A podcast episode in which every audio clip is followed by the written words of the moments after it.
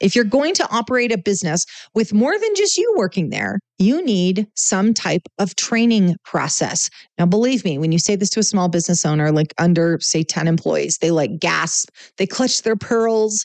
They go, No, I don't have time for that. And I get that. I'm going to walk you through how you can do this easily. But don't clutch your pearls just yet. If you happen to be a small business owner under 10 employees, don't worry. It's going to be okay. I get you. We got you. Welcome to Pivot Me, where we give business tips and mental hacks so you can move past your biggest obstacles and live the life you've earned. And now, your host, business advisor, and performance expert, April Garcia. For years, I made large companies larger and rich people richer. Now I coach driven entrepreneurs to hack success, create more time, and get better results through high performance habits, the Multiply Me method, and a little mental gymnastics. On Pivot Me, I talk to thought leaders and experts sharing our successes, our many scrubs, and how we can all use both to move us to the next level. Join us and learn real, simple steps to pivot you and your business towards the life you've earned. Hello, how are you today? I'm coming to you in sunny summer, which I'm freaking loving.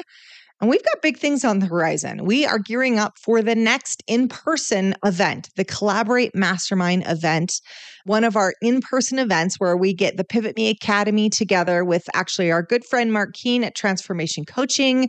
And we get a bunch of people in a room. We do live coaching, we do live training, um, we elevate our network together. This is a true designed peer group, and it's just fun. Previously, we did our Academy clients, but um, this one we're actually opening up. This one in October, we're actually opening up to listeners too, which means you can apply to attend. And I would love to see you there. These are intimate events. These are not 400 person events. We keep them small.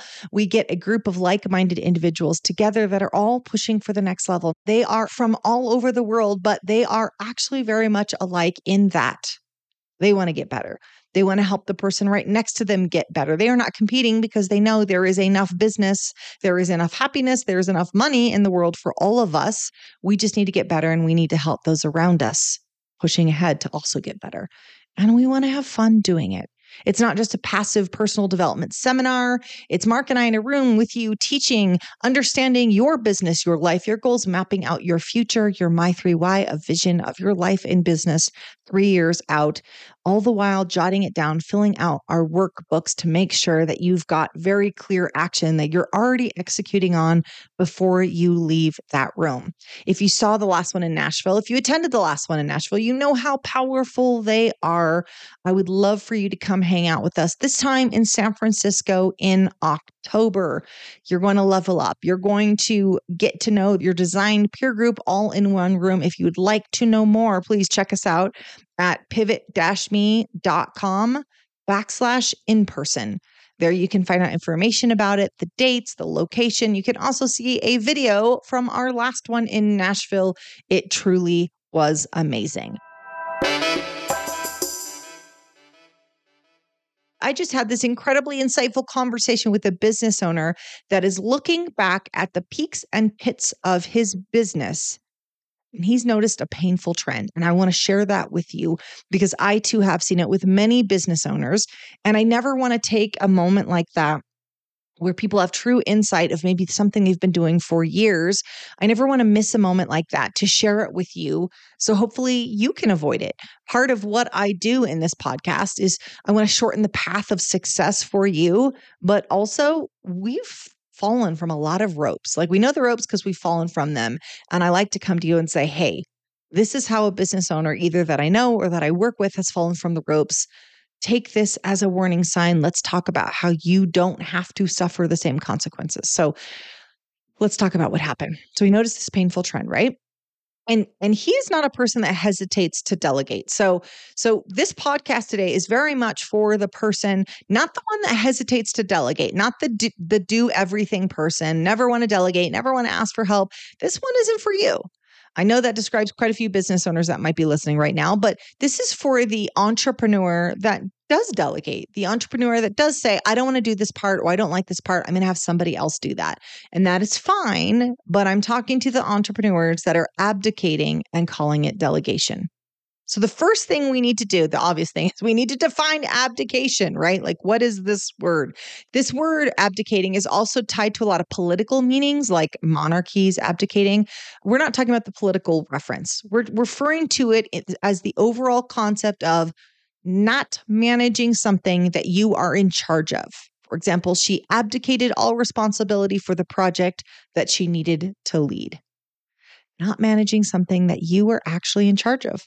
So I was working with, I'm, I'm going to give you an example that's going to bring it up perfectly and maybe highlight if maybe you've done this in the past. So I'm working with a commercial investor and he came to me with an employee problem. He was really unhappy with his second in command. All right, that's a common problem. Let's work through it. But as time went on, I realized that he was actually unhappy with quite a few of his staff, not just his second in command. He was unhappy with his bookkeeper. He was unhappy with some of his field guys.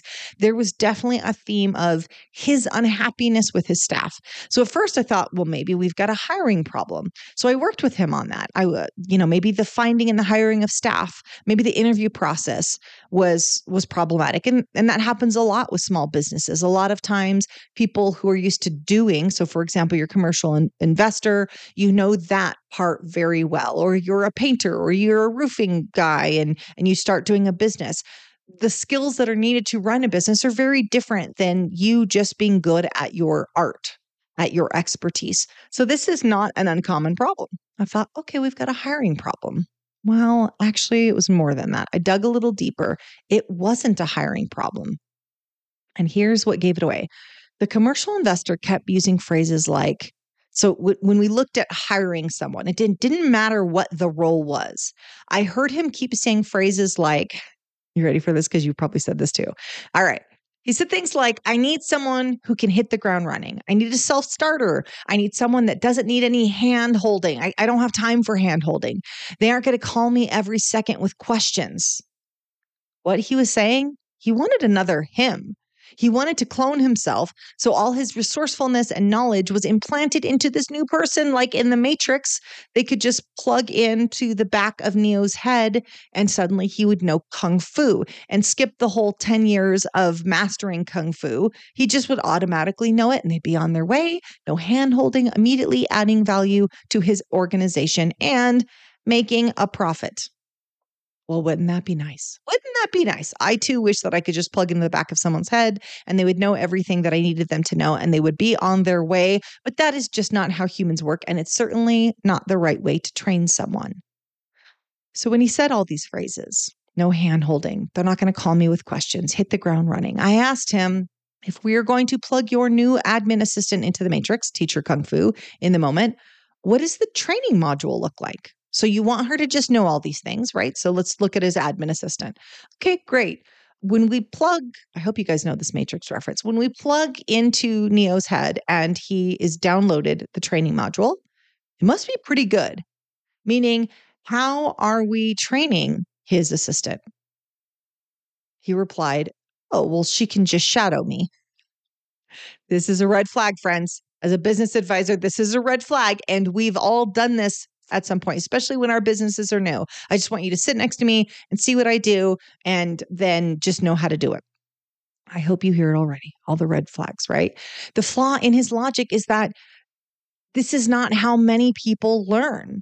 I'm too if you say I'm too busy to train then then just sit next to me while I verbally tell you the things to do. Actually, let me let me say this. If you are too busy to train, then you are setting your new employee up for failure. You are not setting them up for success. And we hire often as small business owners because we are too busy to train. So therein lies the rub, right? But you will hire the wrong person or you will hire the right person and you will not train them properly and they will quickly become the wrong person. And you will either think there is no good employees out there, there's no good staff out there, people are just lazy, people are entitled. You'll say all these things, but really often for small business owners, the problem is us. we have not trained them properly. We don't have training modules. If we want someone to just sit next to us and they're just going to glean what we do because they're watching us or we or even better, we just tell them. We just tell them, "I'm just going to walk you through everything and you're going to need to understand that."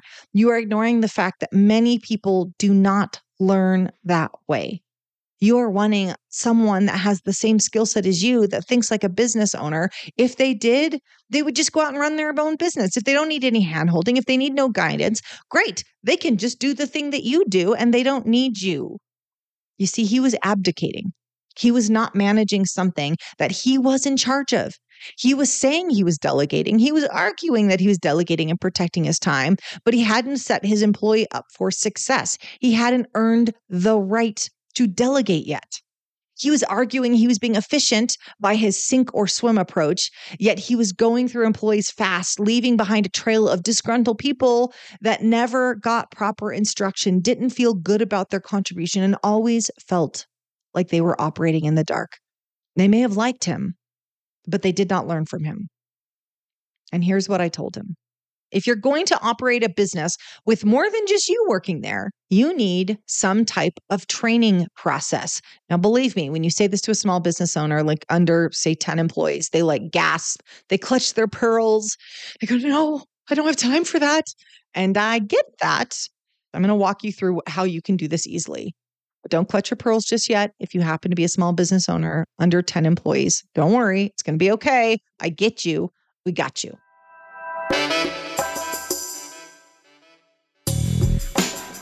Hey, Pivoter, I see you taking notes. I see you applying things into your business and life. Great work. But what if you could do it on a Zoom call with me? Well, here is your invite.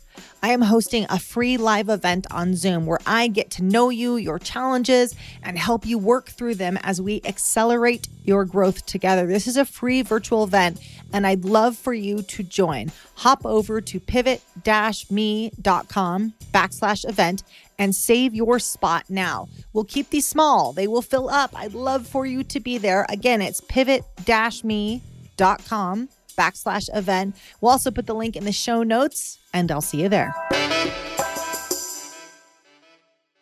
Okay. There does need to be words on paper for this process, not just someone sitting next to you afraid to ask questions because you're going too fast. Is this is this resonating? Is this like is this gut punching you right now? Because I know some people when I when I tell clients this, they're like, "Oh man, I don't know. I don't know about this. It sounds like too much of a commitment. I'm hiring someone because I'm busy. I'm hiring someone because I need help. I'm hiring someone because I am overwhelmed." By the way, just because you delayed hiring someone for too long does not mean that that employee needs to suffer. That's on you. We have to hire a little bit before we're ready to hire. We have to hire a little bit before we can afford to hire. Now, if a CPA is listening, they're like, uh, or CFO, a fractional CFO, they're like, wait, wait, don't do that. But the truth is, we do need to do it just a little bit before we're ready. Otherwise, we will be way too busy to properly train them. Or you need to be prepared to put your business on hold so you can properly train them. I think I've beat this point in enough. Okay, so let me get back to my earlier point. We all have done this as entrepreneurs. We're too busy. Our hair is on fire. Ain't got time for processes, SOPs, best practices. Ain't nobody got time for that. Or so we say. But as I mentioned to him, Employees have different learning styles. Many can't learn effectively by verbal instructions. I remember years ago, I was consulting for, um, well, let's just say a company that was very disappointed in the speed in which their new employees were grasping all the information. Right. So the company was growing really, really fast, but they would constantly talk about their bad hires or how disappointed what the university was pumping out because people weren't grasping the information quick enough. Now, as I continued to consult from the company, I realized that they loved talking through the details, the training. That's how they delivered this information. At one point, I asked two of the managers, when you do that, so there was one employee in particular, um, when I came in, it was there was a fresh example of someone that they were disappointed with how quickly she was grasping the information. And she they blamed it on the university. They said maybe she wasn't as smart as they thought, maybe she wasn't this and that and all the things until I noticed that they talked through all the instructions to her. So at one point I asked the two managers, I said, when you do that, when you when you when you talk through the instructions and the training to her, Is she frantically taking notes? Do you watch her writing down? Does, is she highlighting dog earring? Is she trying to record the conversations? Are you seeing her do things like that? And I remember the two managers stopped, turned, and looked at each other. Yeah, she's actually doing that. She does. In fact, we notice that she brings this notebook in and she takes so much notes that she's not even looking at it. She's just frantically writing everything down and she brings in two different colors of highlighters when we're doing this. Well, you are giving, so this is what I told him. I said, Well, you're giving her information in a way that she does not learn. And you're blaming it on her for not learning in the same way you want to deliver it. It is not that the university is pumping out students that can't learn or aren't fast on their feet. It's because you are ignoring her learning style and delivering her information. Essentially, they are more or less doing the same thing the commercial investor was doing. Just sit next to me and I'm going to talk you through it all. And you're just supposed to glean it and um, be on your way. Sink or swim approach once again. So I recognized it because I too am a note taker. I too learn by reading. I highlight, I dog ear the pages. This is how I learn too where I'm at in my career, still, if I have to just sit next to someone, I would not learn that well because that is not my learning style. This company did not want to write down their training. This, this was a bigger company. This was not the commercial real estate company that had less than 10 employees. This was a company that had 70 employees. They wanted to not document their processes because they were too busy. Not surprisingly, they had an issue with getting people up to speed quickly and they had an issue with retention. This was a $50 million organization, and yet they had the same issues as my client running a $5 million company years later. They call it the sink or swim model. They were calling it delegation. But if you have not set your employee up for success, if you are not taking the time to, to write down a process, then it is not delegation, it is abdicating. You are not handling something that you are responsible for and blaming it on someone else not being able to get up to speed quick enough.